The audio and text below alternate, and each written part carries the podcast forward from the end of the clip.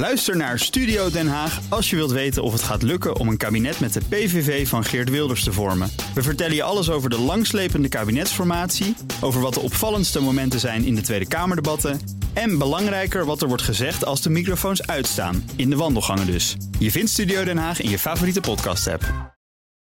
Tech Update.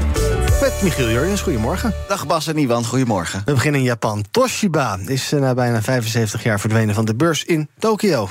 Het is van een icoon. Ja, het is vandaag eh, de eerste dag sinds mei 1949 dat er op de effectenbeurs in Tokio niet meer kan worden gehandeld in de aandelen Toshiba. Een van de bekendste technologiemerken uit Japan, toch wel, misschien ook wel op de wereld. Eind 19e eeuw begonnen als producent van onder meer uh, gloeilampen en ook nog uh, telegrafie-technologie. In de 20e eeuw bekend geworden met de consumentenelektronica. Heel veel televisies, heel veel laptops gemaakt. Ook uitgegroeid tot de grootste chipproducent van uh, Japan. Laatste 10, 15 jaar gaat het wat minder bij Toshiba. Financiële problemen. Er was in 2015 een boekhoudschandaal. Toen moest de hele top nog aftreden. Het bedrijf is onlangs voor 14 miljard dollar overgenomen door een groep Japanse investeerders. Daarom was het gisteren de laatste dag voor Toshiba op de beurs in Tokio. En het is een beetje afwachten welke kant dit conglomeraat aan investeerders op wil met Toshiba. Dat dus de 75 jaar op de beurs in Tokio net niet gehaald net niet, Ja, lullig. Ja, jammer. Ja. Google wil zijn enorme advertentieafdeling gaan reorganiseren. Ja, daar werken 30.000 mensen wereldwijd, van de in totaal zo'n 190.000. Flinke divisie om advertentieruimte te verkopen. De belangrijkste inkomstenbron voor Google. Er worden tientallen, zo niet honderden miljarden mee verdiend.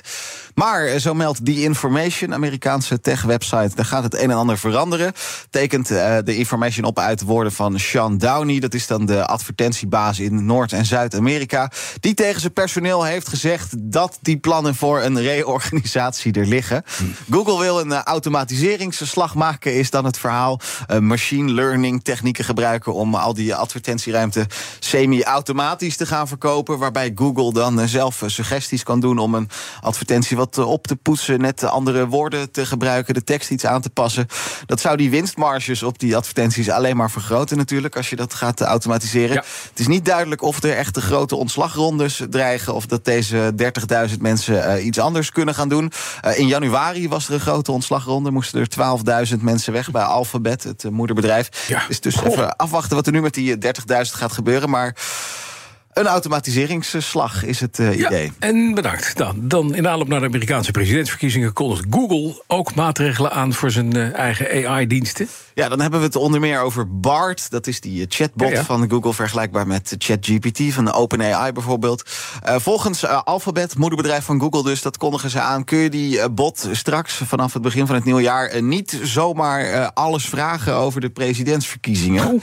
Dan zul je dus, ja, dan zul je dus een soort error krijgen of sorry, ik kan je hier niet mee helpen. Trump, Trump, wie is Trump? Daar mag ik je niks over zeggen. Ja. Nou ja, zoiets zal het dan een beetje zijn. We krijgen er ook niet heel veel concreets bij te horen behalve dat dit ja, aan het begin van volgend jaar dan geëffectueerd moet gaan worden. Mm -hmm. En dan moeten we een beetje zien wat dit dan betekent.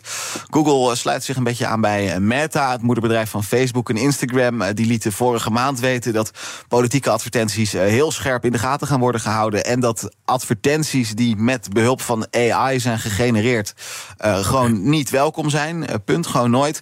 Het wordt een uh, heel spannend en interessant jaar, 2024. We hebben de verkiezingen in de VS natuurlijk in november. Maar ook bijvoorbeeld in India, in Zuid-Afrika. Grote landen met heel veel inwoners.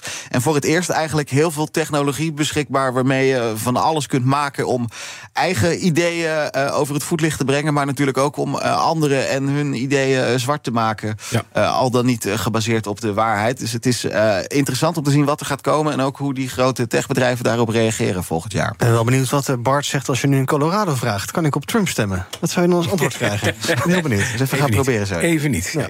De eerste zelfverklaarde AI-bank ter wereld is een Nederlandse bank. Ja, gisteren groots aangekondigd door uh, Bunk. Daar hebben ze grootse plannen. Luister even mee met uh, Finn. Hi, I'm Finn, your personal money assistant. Hey, hey Finn. Finn. While I prepare to answer your questions, let me introduce you to how I can help you. You can ask me anything. I bought a new pair of glasses last year. Do you remember when that was? What's my average spend on groceries? How much interest am I earning? What did I spend on pizza this fall? Nou, wel interessante vragen. Ja, dat, dat, ja, dat, Hoeveel pizza dat heb ik gekocht Nou ja, afgelopen jaar? als het je inzicht kan geven in hoeveel je uitgeeft Ja, ja, aan boodschappen, Ja, kan ja, dat misschien absoluut. wel Ja, wel handig zijn. ja, en, Maar bunk dus. Ja, en eh, kijk, nou is het al zo in heel veel banken-apps eh, kun je redelijk categoriseren eh, de- waar je geld aan uitgegeven wordt. Dat kan in andere banken-apps ook. Maar Bunk wil het net iets anders doen. Een beetje het ChatGPT-idee.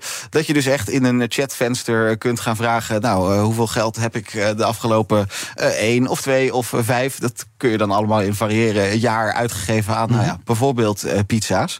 Dat is een beetje het eh, idee. Ja, een AI-assistent dus eh, bij eh, Bunk. Eh, vanmiddag om eh, drie uur is het eh, tijd voor BNR Digitaal eh, hier op de radio. Dan is er een eh, interview ook met de Ali Niknam, de topman van Ja. Bunk.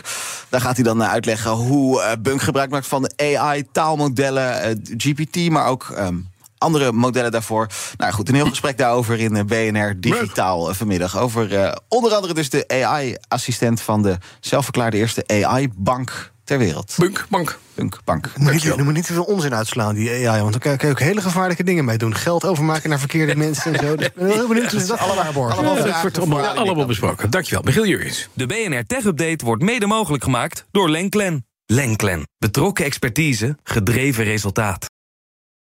Ook Bas van Werven vind je in de BNR-app. Ja, je kunt live naar mij en Iwan luisteren tijdens de ochtendspits. Je krijgt een melding van Breaking News. En niet alleen onze podcast Ochtendnieuws, maar alle BNR-podcasts vind je in de app. Download nu de gratis BNR-app en blijf scherp.